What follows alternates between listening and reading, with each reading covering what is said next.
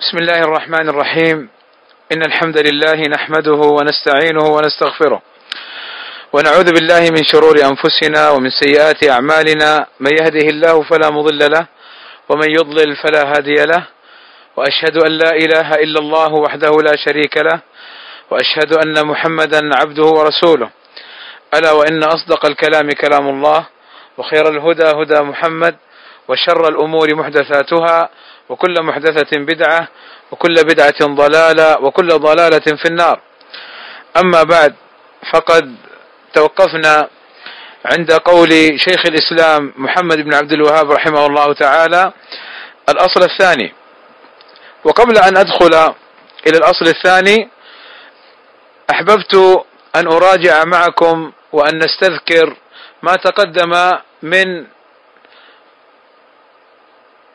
بيان شيخ الإسلام محمد بن عبد الوهاب رحمه الله تعالى للمسائل وال يعني الأمور التي يجب أن يعلمها العبد إلى آخره لأن العلم ليس المقصود منه أن المرء يكثر فقط معلوماته وإنما المقصود من العلم العمل وأن يفقه المرء وأن يفقه الواحد منا دين الله عز وجل.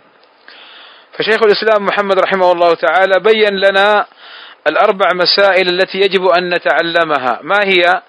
العلم والمراد به معرفة الله ومعرفة نبيه ومعرفة دين الإسلام بالأدلة. ثم بعد العلم العمل فيعمل المرء بما علم. ثم بعد ما يعلم ويعمل يدعو إلى هذا العلم.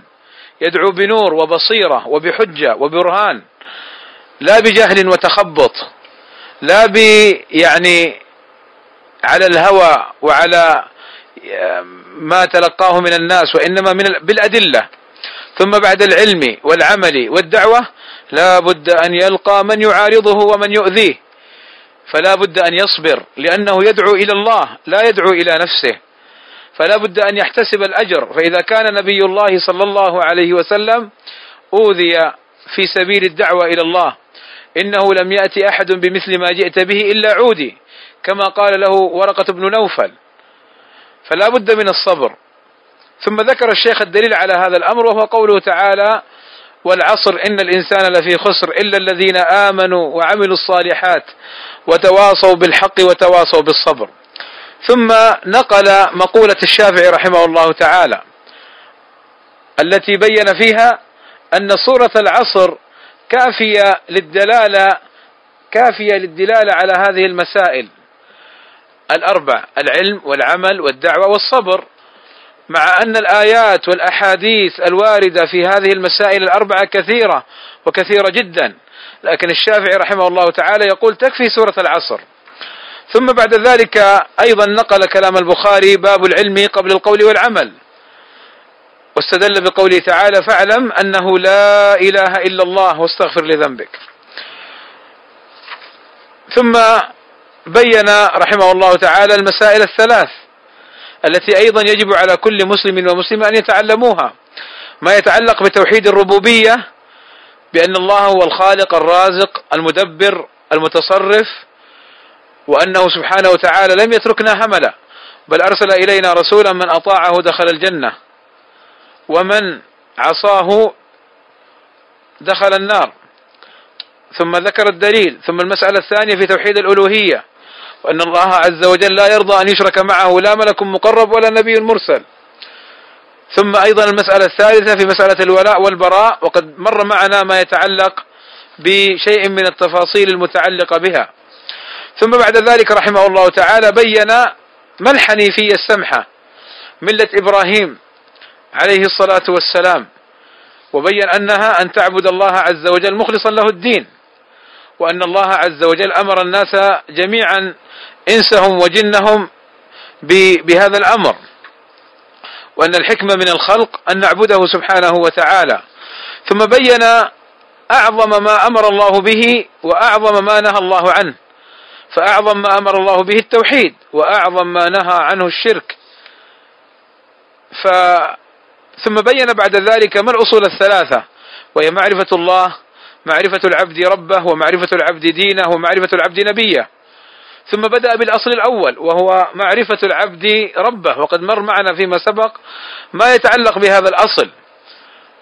وعلمنا شيخ الإسلام محمد بن عبد الوهاب رحمه الله تعالى أن إذا قيل لنا من ربك أن نقول أن الله ربنا سبحانه وتعالى هو الذي ربانا وربى جميع العالمين بنعمه وهو معبودي ليس لي معبود سواه.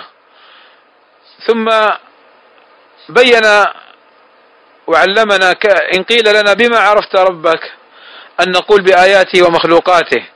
الدالة على أنه سبحانه وتعالى هو الخالق لها وأنه العظيم المستحق للعبادة. وأنه المعبود سبحانه وتعالى. فالذي خلق هذه الآيات والذي خلق تلك المخلوقات العظيمة هو الخالق لها وهو المستحق للعبادة سبحانه وتعالى. ثم بين أنواع العبادة وأدلة ذلك الإسلام والإيمان والإحسان ثم الدعاء والخوف إلى آخر ما مر معنا الذبح والنذر لله عز وجل وغير ذلك من العبادات وكلها يستحقها الله عز وجل. واليوم بإذن الله تعالى ندخل ونتدارس فيما بيننا. بارك الله فيكم ونفعني وإياكم بالعلم النافع والعمل الصالح. الأصل الثاني وهو معرفة دين الإسلام بالأدلة. قال رحمه الله تعالى الأصل الثاني معرفة دين الإسلام بالأدلة. وهو الاستسلام لله بالتوحيد والانقياد له بالطاعة والخلوص من الشرك وهو ثلاث مراتب الإسلام والإيمان والإحسان وكل مرتبة لها أركان ثم شرع ببيان أركان كل مرتبة. فإذا الأصل الثاني بعد معرفة الأصل الأول بعد أن تعرف أن الله رب أن الله هو ربك المستحق للعبادة لابد أن تعرف بما تعبد الله عز وجل. أعبده بالدين الذي أرسل به رسولنا محمدا صلى الله عليه وسلم. فلا نعبد الله بأهوائنا ولا نعبد الله بما كان عليه آباؤنا بل نعبد الله عز وجل بهذا الدين الإسلامي. فلا بد من معرفة هذا الدين ومن لطيف تعليمه رحمه الله تعالى أنه قال معرفة الدين بالأدلة فلا يقول الواحد منا كان أبي يفعل كذا وكان جدي يفعل كذا وإنما لابد أن تعرف الدليل. الدليل من الكتاب والسنة وما كان عليه سلف الأمة. فهذا الأصل الثاني أصل عظيم وأصل مهم. ينفي التعصب والتقليد وينفي الجهل والهوى وإنما هو الاتباع لما جاء به النبي صلى الله عليه وسلم. فيجب معرفة هذا الدين بأدلته كما سبق من الكتاب والسنة. وإلا فإن ذاك الذي يسأل في قبره من ربك؟ ما دينك؟ ما من نبيك؟ يقول ها ها لا أدري. سمعت الناس يقولون فما ينفعه ذلك؟ فلا بد من هذه المعرفة ولا بد من هذا العلم ولا بد من هذه الدراسة. ما الإسلام؟ قال رحمه الله تعالى هو الاستسلام لله بالتوحيد والانقياد له بالطاعة والخلوص من الشرك. هذا هو الإسلام. الإسلام والمسلم سمي مسلما لأنه مستسلم لا يعارض لا يجادل يعمل بأوامر الله عز وجل ويستسلم لها موقنا مصدقا بأنها حق من الله عز وجل. فالاستسلام فيه ذل وخضوع لله عز وجل وفيه أيضا عدم معارضة لأوامر الله عز وجل. هو الاستسلام لله بالتوحيد يعني أن المسلم يستسلم لله عز وجل فيفرده في ربوبيته ويفرده في ألوهيته. فهذا هو هذا هو الإسلام. كما قال شيخ الإسلام ابن تيمية رحمه الله تعالى الإسلام هو الاستسلام وهو يتضمن الخضوع لله وحده. والانقياد له والعبودية لله والعبودية لله وحده. فالإسلام هو معنى لا إله إلا الله لأنك لله تستسلم وتسلم ولا تستسلم لغيره. قال والانقياد له بالطاعة والانقياد بمعنى أن تسمع وأن تستجيب وأن تطيع وأن لا تعارض الانقياد له أي لله عز وجل بالطاعة بفعل المأمورات وترك المنهيات. فالله عز وجل هو الذي يطاع ورسله مبلغون عنه سبحانه وتعالى. ولذلك الرسول صلى الله عليه وسلم ماذا يقول؟ من أطاعني فقد أطاع الله ومن عصاني فقد عصى الله. يعني أن طاعتي هي طاعة لله لأني جئت بما أمرني الله به أن أبلغكم إياه. وأن معصيتي هي معصية لله لأن ما أمرت ما أمرت به ولم تسلموا له هو عدم تسليمكم لأمر الله عز وجل. قال الله عز وجل في آيات كثيرة يا أيها الذين آمنوا أطيعوا الله ورسوله. والنبي صلى الله عليه وسلم يقول ما أمرتكم بأمر فأتوا منه ما استطعتم وما نهيتكم عنه فاجتنبوه أو كما قال عليه الصلاة والسلام. فالمسلم ينقاد لله عز وجل ويذعن له بالطاعة. إذا قيل له هذا حرام هذا شرك هذا لا يجوز هذا لا يجوز التوسل يعني من من أنواع التوسل المبتدعة غير المشروعة. هذا مثلا كفر يستسلم ويذعن ويتقي الله عز وجل ربه ويبتعد عن ذلك. ثم قال الشيخ رحمه الله تعالى والخلوص من الشرك يعني بالخلوص رحمه الله تعالى أي التخلص والبراءة والبعد عن الشرك لأن الشرك ظلم عظيم والشرك والكفر لا يرضاهم الله عز وجل. فكذا العبد المسلم لا يرضى ولا يقبل أمرا لا يرضاه الله عز وجل. فإذا لا بد في التوحيد لا بد في الإسلام من الاستسلام لله عز وجل بالتوحيد. هذا أمر. ولا بد أيضا في الاستسلام الانقياد له بالطاعة. هذا أمر.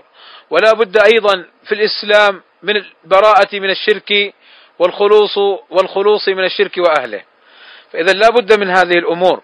حتى تكون مسلما محققا لمعنى الإسلام أن تستسلم لله عز وجل بالتوحيد وأن تنقاد له بالطاعة وأن تتبرأ وتتخلص من الشرك وأهله.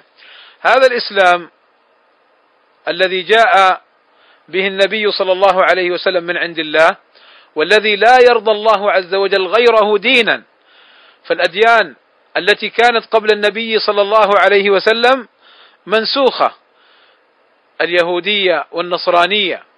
قال الله عز وجل ومن يبتغي غير الإسلام دينا فلن يقبل منه. وبين سبحانه وتعالى أن تلك الأديان السابقة ليست مقبولة في قوله عز وجل لم يكن الذين كفروا من أهل الكتاب والمشركين منفكين حتى تأتيهم البينة. فوصف أهل الكتاب بأنهم كفار. لم يكن الذين كفروا من أهل الكتاب. فأهل الكتاب أي اليهود والنصارى هم كفار. فالإسلام هو الدين الحق وما سواه من الأديان السماوية فهي منسوخة ببعثة النبي صلى الله عليه وسلم وبهذا الدين. فمن يظن أنه على دين الحق أو أنه يجوز أن يكون هناك دين آخر غير الإسلام فهو مخطئ. فلا بد من معرفة هذا الأمر. والإسلام ثلاث مراتب. وهذا الدين الإسلامي ثلاث مراتب. هذا الدين الإسلام في الجملة الذي جاء به النبي صلى الله عليه وسلم هو ثلاث مراتب. ما هي؟ قال الشيخ رحمه الله تعالى الإسلام والإيمان والإحسان. وهذه المراتب كالتالي المرتبة الواسعة مرتبة الإسلام فأهلها كثيرون. ثم المرتبة التي هي أقل ثم المرتبة التالية وهي الإيمان أهلها أقل من أهل الإسلام. ثم المرتبة الثالثة وهي الإحسان أهلها أقل من أهل الإيمان. فكل محسن مؤمن مسلم وكل مؤمن مسلم وليس كل مسلم مؤمن. قالت الأعراب آمنا. قالوا آمنا. قالت الأعراب آمنا. فقال الله لهم قل لم تؤمنوا ولكن قولوا أسلمنا. ولما يدخل الإيمان في قلوبكم. فهذا هو فهذا هو الإسلام وهذا هو الدين. على هذه المراتب الثلاثة المبنية على أعمال العباد وعلى طاعتهم لله عز وجل وعلى استحضارهم لمراقبة الله عز وجل.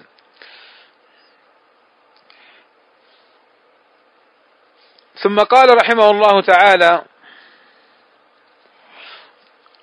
وكل مرتبة لها أركان. يعني الإسلام له أركان والإيمان له أركان والإحسان له أركان. قال فأركان الإسلام خمسة. شهادة أن لا إله إلا الله. وأن محمد رسول الله. وإقام الصلاة. وإيتاء الزكاة. وصوم رمضان. وحج البيت. وحج بيت الله الحرام.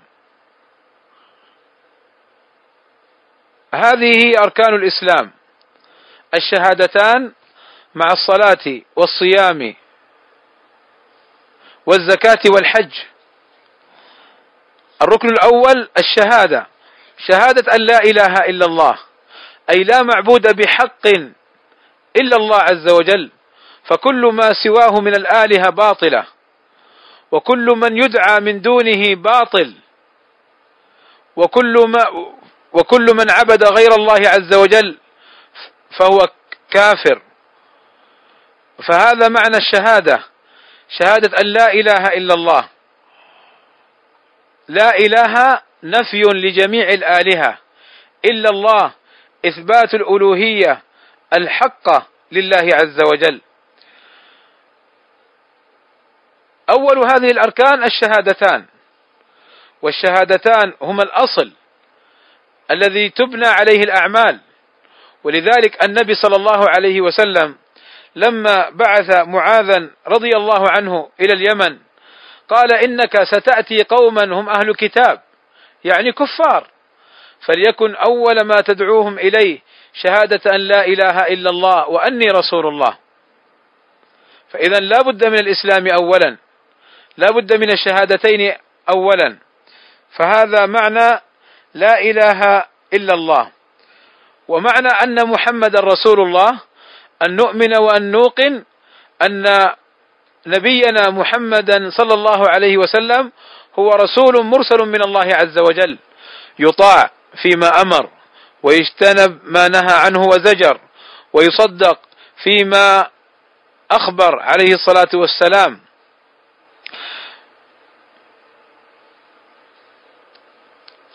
وأن محمد رسول الله وطاعته عليه الصلاة والسلام مقدمة على طاعة من سواه.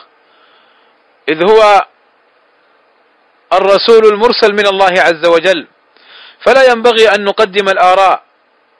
ولا ينبغي أن نتعصب للشيوخ. ولا ينبغي أن نظن أن الأولياء عندهم من العلم أو عندهم من الخير ما ليس عند النبي صلى الله عليه وسلم. إن هذا باطل من القول. إذا قلنا نشهد أن محمد رسول الله فيجب علينا أن نطيعه عليه الصلاة والسلام. والشهادتان هما الأصلان الذي ينبني عليهما دين الإسلام كما ذكر ذلك شيخ الإسلام ابن تيمية رحمه الله تعالى. ثم قال رحمه الله تعالى وإقام الصلاة. الركن الثاني من أركان الإسلام إقام الصلاة يعني أداؤها في أوقاتها بشروطها وأركانها وواجباتها وعدم الإخلال فيها. وفي الحديث عن النبي صلى الله عليه وسلم العهد الذي بيننا وبينهم الصلاة فمن تركها فقد كفر.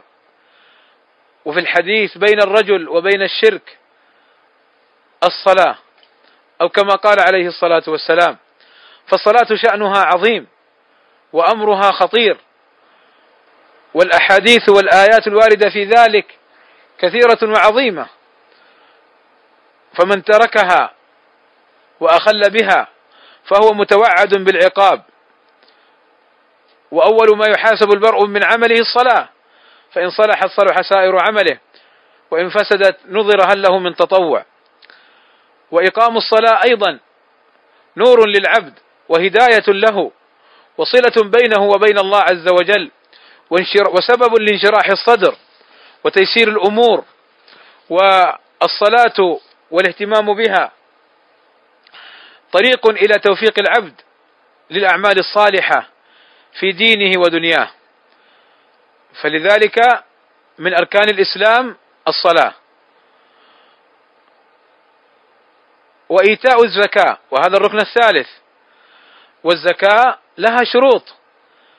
فمن توفرت فيه الشروط بأن يبلغ المال النصاب وأن يتحقق الملك التام وأن يأتي عليه الوقت المحدد لها له أو لها يعني شرعا إلى آخره فمن وجبت في ماله الزكاة وجب عليه أن يؤديها وأن يحافظ عليها فهي حق الفقراء في هذا المال.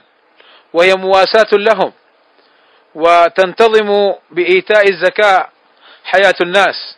وإن مما ينبغي أن يتنبه له الناس هذه الأيام أن يدفع الزكاة لمستحقيها وأن يحذر من الذين يجمعون الزكاة عن غير طريق عن غير الطريق عن غير طريق ولاة الأمر. فقد يجمعها بعض الناس ويصرفونها في غير مصرفها. وقد يجمعها بعض الناس ويصرفونها في الإرهاب وفي مذهب الخوارج وفي قتل الأبرياء وتدمير الممتلكات. وقد يجمعها بعض الناس بغير حق شرعي فيصرفها في غير الوجه الشرعي. فالواحد منا عنده مال فليعطيه للفقراء والمساكين ومن يعرف ممن حوله خاصة أقرباءه. لماذا يعطي البعيد وهناك القريب؟ فصلة القريب والصدقة على القريب صدقة وصلة للقريب. خير هذا من الله عز وجل. فإذا ينبغي أن نتنبه لهذا الأمر وأن نحذر من الذين يجمعون الأموال والذين يبنون دعوتهم على جمع الأموال مرة بحجة الصدقات والزكوات. ومرة بحجة يعني فعل الخيرات فكم رأينا ممن جمع الأموال وفتن بها وكم رأينا ممن جمع الأموال ولم يصرفها في في مصرفها. فلا شك أن الأولى بك يا عبد الله إن, إن كان عندك مال أن تتصدق به بنفسك. فإن لم تستطع فانظر إلى ولاة الأمر وإلى مصارفهم فادفعها إليهم وهم يقومون بتوزيعها على الفقراء والمساكين. والركن الرابع صوم رمضان بشرطه وآدابه والصفة التي جاء عن جاءت عن النبي صلى الله عليه وسلم. ثم الركن الخامس حج البيت الحرام بشرط الاستطاعة. فالحج واجب مرة واحدة في العمر. يحجون بيت الله عز وجل الحرام. فهذه هي أركان الإسلام الخمسة. ونلحظ أنها أي أركان الإسلام كلها أعمال ظاهرة. كلها أعمال ظاهرة. ثم قال الشيخ رحمه الله تعالى فدليل الشهادة قوله تعالى شهد الله أنه لا إله إلا هو والملائكة وأولو العلم قائما بالقسط لا إله إلا هو العزيز الحكيم.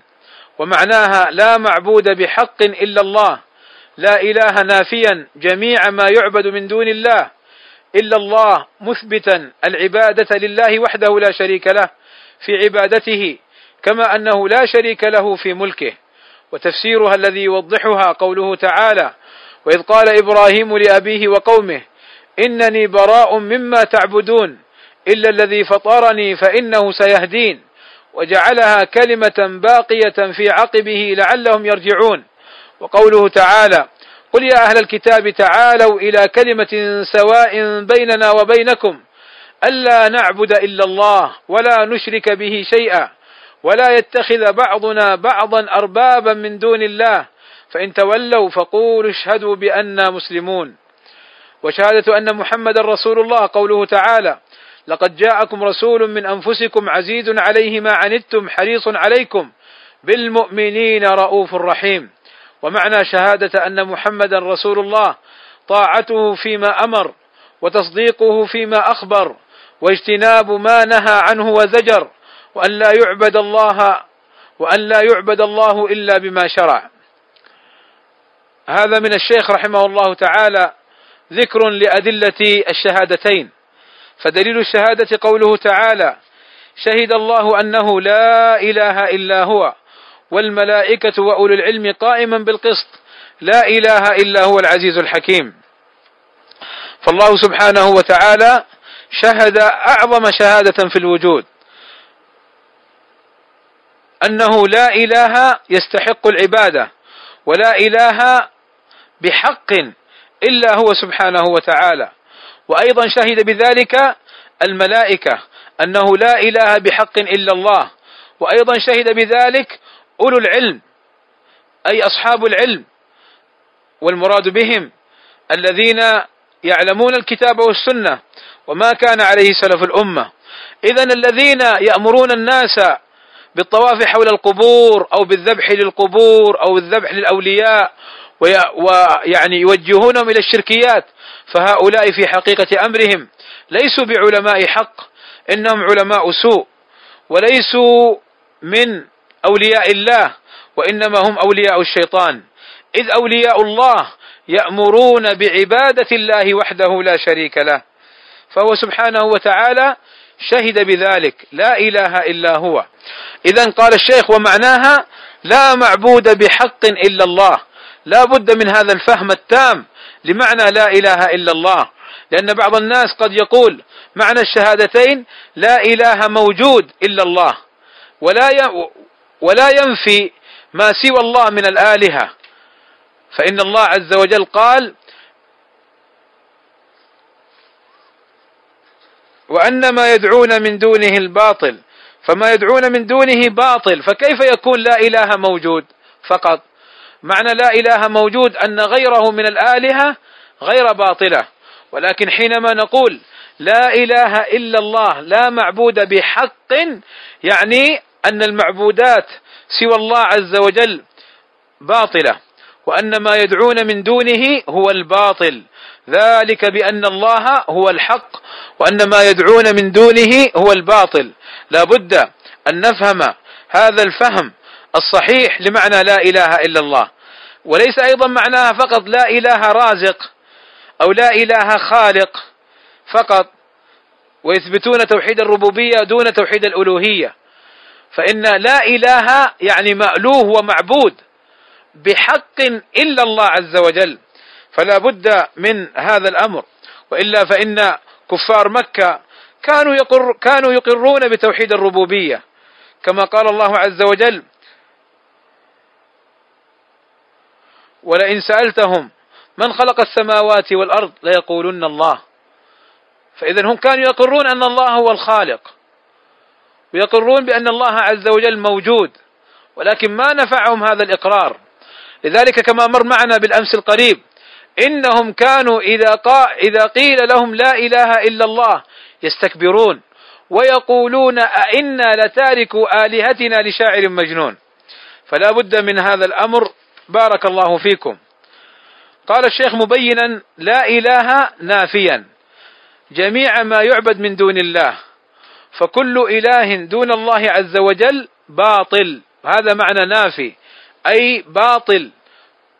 وليس له الحق في هذه في أن يعبد من دون الله عز وجل. إلا الله فيها إثبات العبادة لله وحده لا شريك له في عبادته كما أنه لا شريك له في ملكه. فالله عز وجل نحن نقر بأنه سبحانه وتعالى هو المالك وهو الخالق وهو الرازق. فالمالك الخالق الرازق المدبر المتصرف في هذا الكون سبحانه وتعالى هو المستحق للعبادة دون ما سواه. وكلمة التوحيد لا إله إلا الله لها شروط سبعه عند العلماء. منها العلم بمعناها نفيا وإثباتا ومنها اليقين بما دلت عليه. فاليقين ضده الشك فلا بد أن نوقن أن الله عز وجل هو الإله المستحق للعبادة. إنما المؤمنون الذين آمنوا بالله ورسوله ثم لم يرتابوا. ومنها أيضا من شروط لا إله إلا الله القبول لمدلول هذه الكلمة. ومنها أيضا الانقياد لمعناها. ومنها أيضا الإخلاص في الإيمان وعدم الشرك. ومنها أيضا الصدق في اعتقادها باطنا المنافي للكذب بما اعتقده فيها. فالمنافقون كانوا يقولون كلمة لا إله إلا الله ولكن كانوا يقولونها بلسانهم مع كفرهم بها في باطنهم.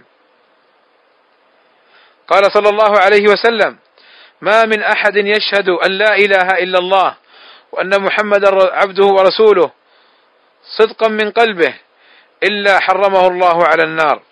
ومن شروطها أيضا المحبة لهذه الكلمة. اذا هذه شروط لا إله إلا الله. العلم واليقين والقبول والانقياد والإخلاص والصدق والمحبة. وبعضهم يزيد الكفر بما سوى الله عز وجل من المعبودات. الكفر بما سوى الله عز وجل من المعبودات. أعيد مرة أخرى شروط لا إله إلا الله. فمن شروطها العلم ومن شروطها اليقين ومن شروطها القبول ومن شروطها الانقياد ومن شروطها الإخلاص. ومن شروطها الصدق ومن شروطها المحبة ومن شروطها ثامنا كما زاده بعضهم الكفر بما سوى الله من المعبودات. ثم قال الشيخ رحمه الله تعالى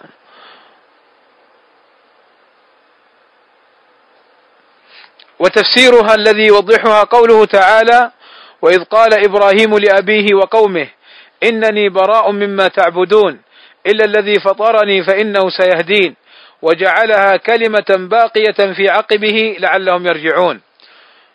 يعني إن سئلت ما الدليل على هذا التفسير فاذكر له هذه الآية. فإبراهيم إمام الحنفاء يخاطب أباه وقومه الذين عبدوا آلهة من دون الله عز وجل. يخاطبهم متبرئا من من هذه الآلهة وأنه كافر بها وأنه مبغض لها. وإذ قال إبراهيم لأبيه وقومه إنني براء مما تعبدون أي من الآلهة التي تعبدونها من دون الله عز وجل. إلا الذي فطرني إلا الله عز وجل فإني فإني أعبده وهو سيهدين. أي أنه سبحانه وتعالى سيهديني للحق. ولذلك قال الله عز وجل قد كانت لكم أسوة حسنة في إبراهيم والذين معه إذ قالوا لقومهم إنا براء منكم ومما تعبدون من دون الله وجعل هذه الكلمة وهي كلمة التوحيد المتضمنة لعبادة الله عز وجل والكفر بما سواه كلمة باقية في عقبه أي في أولاده ونسله لعلهم يرجعون أي لعلهم لهذه الكلمة وهي كلمة التوحيد أن يرجعوا إليها. إذا شيخ الإسلام محمد بن عبد الوهاب يستدل بهذه الآية على تفسير كلمة التوحيد من جهتين. الجهة الأولى لا إله في براءة إبراهيم عليه الصلاة والسلام مما عبد من دون الله. والجهة الثانية إلا الله في قول إبراهيم عليه الصلاة والسلام إلا الذي فطرني فإنه سيهدين. لأن بعض الناس بل بعض علماء بعض المذاهب يفسر لا إله إلا الله بلا إله موجود أو رازق ومع كونه ممن حمل العلم إلا أنه تجده قد يطوف حول القبور وينذر للأولياء ويذبح لهم. فما نفعه علمه لأنه لم يعلم العلم الحقيقي. قال وقوله قل يا أهل الكتاب تعالوا إلى كلمة سواء بيننا وبينكم ألا نعبد إلا الله ولا نشرك به شيئا ولا يتخذ بعضنا بعضا أربابا من دون الله فإن تولوا فقولوا اشهدوا بأننا مسلمون. هذه الآية أيضا فيها تفسير لا إله إلا الله. فالرسول صلى الله عليه وسلم ينادي أهل الكتاب يهودا ونصارى تعالوا إلى كلمة سواء أي لنجتمع على كلمة حق لا نختلف فيها. ما هي هذه الكلمة؟ ألا نعبد إلا الله لا إله إلا الله ولا نشرك به شيئا.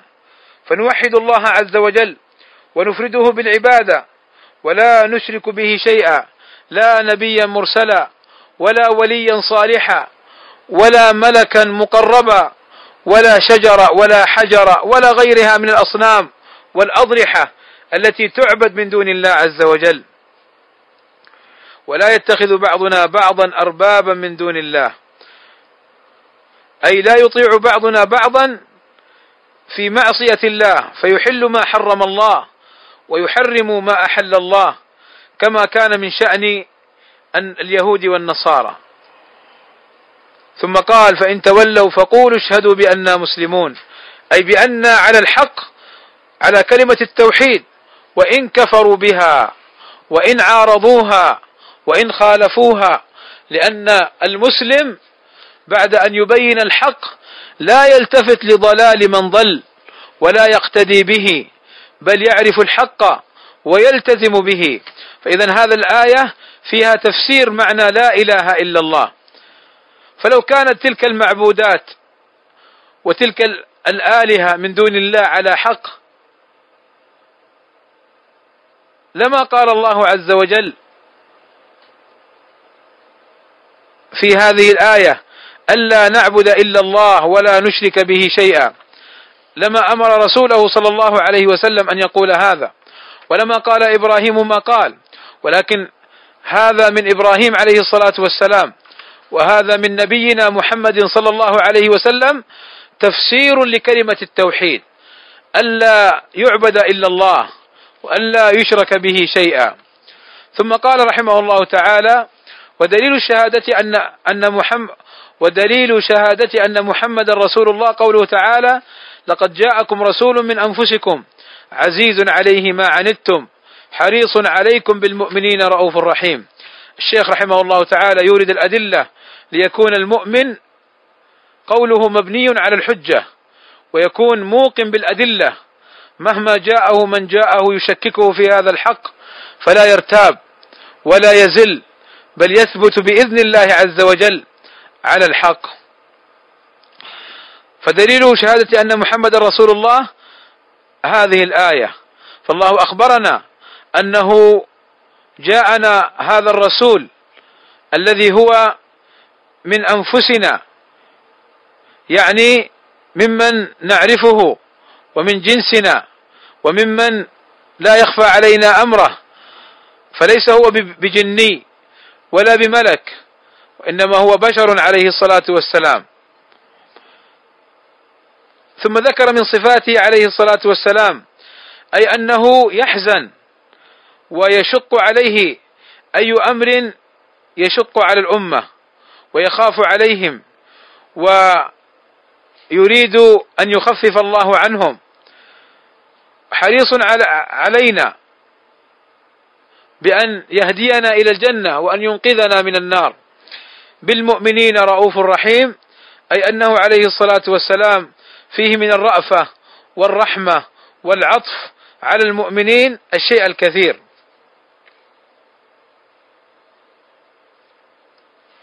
فهذا دليل على رسالته صلى الله عليه وسلم.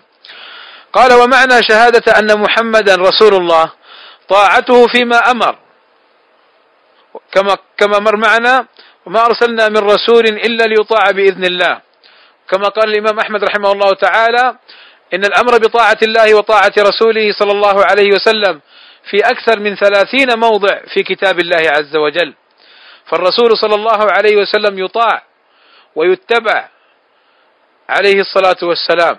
والواجب على المسلم أن يتعلم هديه وأن يتعلم أمره عليه الصلاة والسلام وأن يأتسي به وأن يقتدي به عليه الصلاة والسلام. فيطاع فيما أمر ويصدق فيما أخبر. لماذا؟ لأنه وحي من الله عز وجل وما ينطق عن الهوى إن هو إلا وحي يوحى. وقال صلى الله عليه وسلم لعبد الله بن عمرو بن العاص اكتب فوالذي نفسي بيده ما نطق هذا وأشار إلى لسانه إلا حقا. أي أنه عليه الصلاة والسلام يقول الحق ويهدي إليه بإذن ربه. فلا بد من تصديقه عليه الصلاة والسلام فيما أخبر وعدم الشك وعدم الشك أو الارتياب أو الوسوسة في أخباره عليه الصلاة والسلام.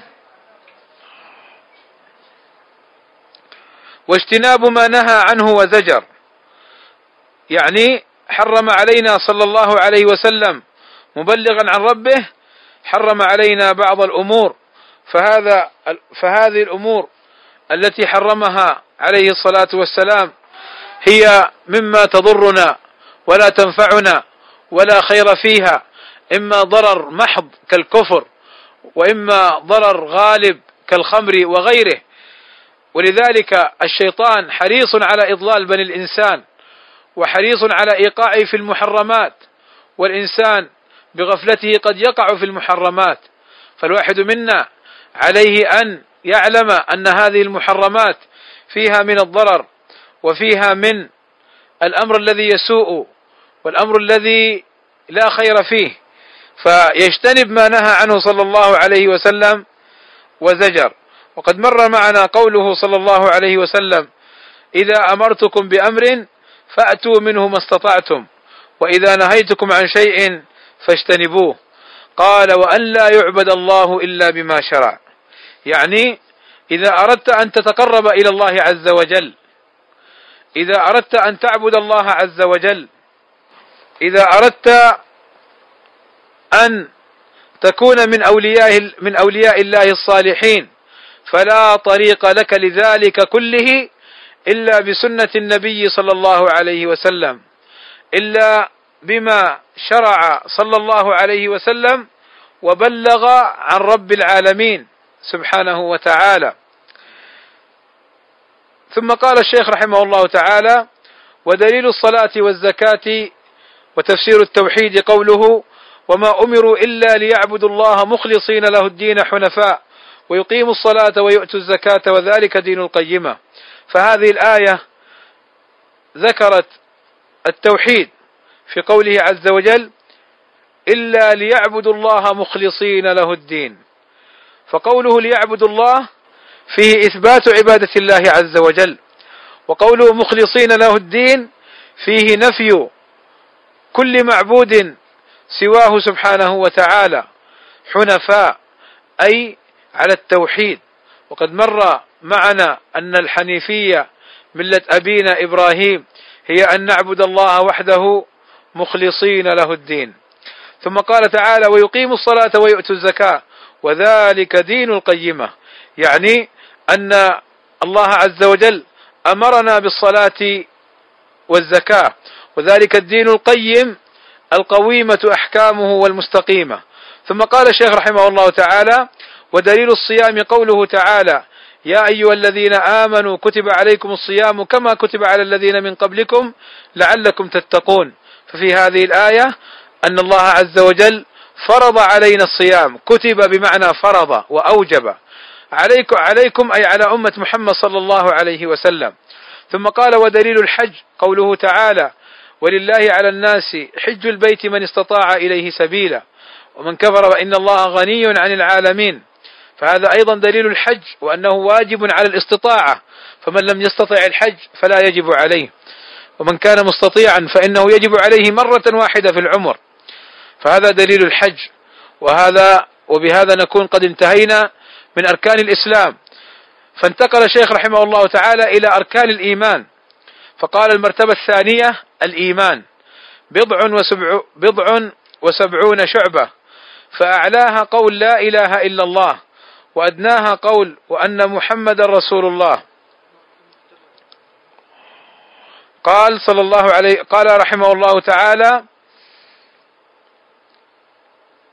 المرتبة الثانية الإيمان. بضع وسبعون شعبة. فأعلاها قول قول لا إله إلا الله وأدناها إماطة إماطة الأذى عن الطريق والحياء شعبة من الإيمان. الإيمان التصديق لغة وهو قول باللسان واعتقاد بالجنان وعمل بالجوارح والأركان.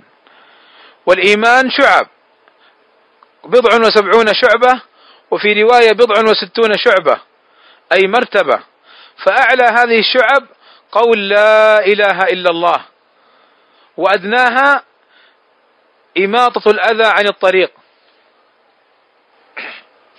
ففي هذا أن العمل من الإيمان. أن العمل من الإيمان. وأن قول لا إله إلا الله هو أعلى مراتب الإيمان. فإذا المرتبة الثانية الإيمان. بضع وسبعون شعبة. خصلة ومرتبة.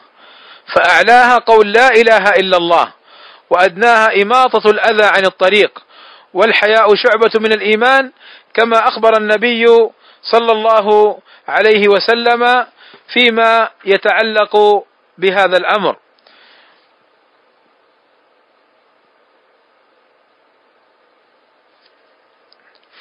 قوله صلى الله عليه وسلم الإيمان بضع وسبعون شعبة. البضع قالوا من الثلاثة إلى التسعة.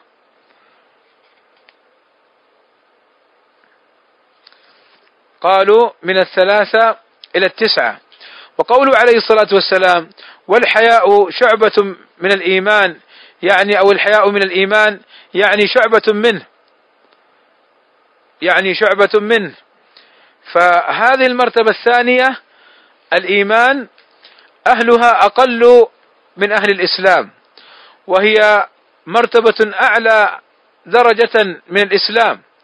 ولذلك ذكرها شيخ الإسلام محمد بن عبد الوهاب رحمه الله تعالى بعد أن ذكر الإسلام. ثم قال وأركانه ست أن تؤمن بالله وملائكته وكتبه ورسله واليوم الآخر وتؤمن بالقدر وتؤمن بالقدر خيره وشره. والدليل على هذه الأركان الست قوله تعالى ليس البر أن تؤمنوا ليس البر أن تولوا وجوهكم قبل المشرق والمغرب ولكن البر من آمن بالله واليوم الآخر والملائكة والكتاب والنبيين. ودليل القدر قوله تعالى إنا كل إنا كل شيء خلقناه بقدر. فهذه أركان الإيمان الست أن تؤمن بالله أن تؤمن بالله ربا خالقا مدبرا لهذه الأمور ولهذا الكون. فهو سبحانه وتعالى متفرد بأفعاله. له الخلق وله الأمر وهو الرازق المدبر المحيي المميت القادر على كل شيء. وأيضا من الإيمان بالله عز وجل الإيمان بأنه هو المستحق لجميع أنواع العبادة. فلا تصرف العبادة إلا لله عز وجل. وأيضا من الإيمان بالله وتوحيده أن تؤمن بأسمائه وصفاته سبحانه وتعالى. وأن له أسماء وصفات تليق بجلاله سبحانه وتعالى.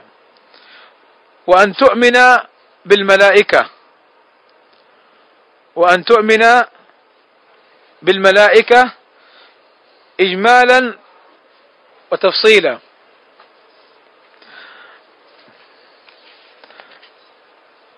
وأن تؤمن بالملائكة إجمالا وتفصيلا. ونقف عند هذا الحد من هذا المتن ونكمل إن شاء الله تعالى في اللقاء الآخر.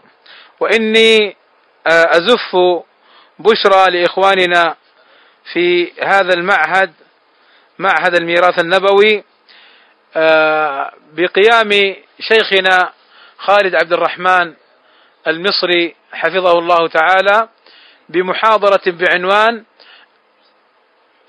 الحسين رضي الله عنه. ستقام المحاضرة الآن الساعة الحادية عشر فأنا أوصي إخواننا فأنا أوصي إخواننا وأخواتنا بالحضور والاستماع والاستفادة وصلى الله وسلم على نبينا محمد وعلى آله وصحبه أجمعين.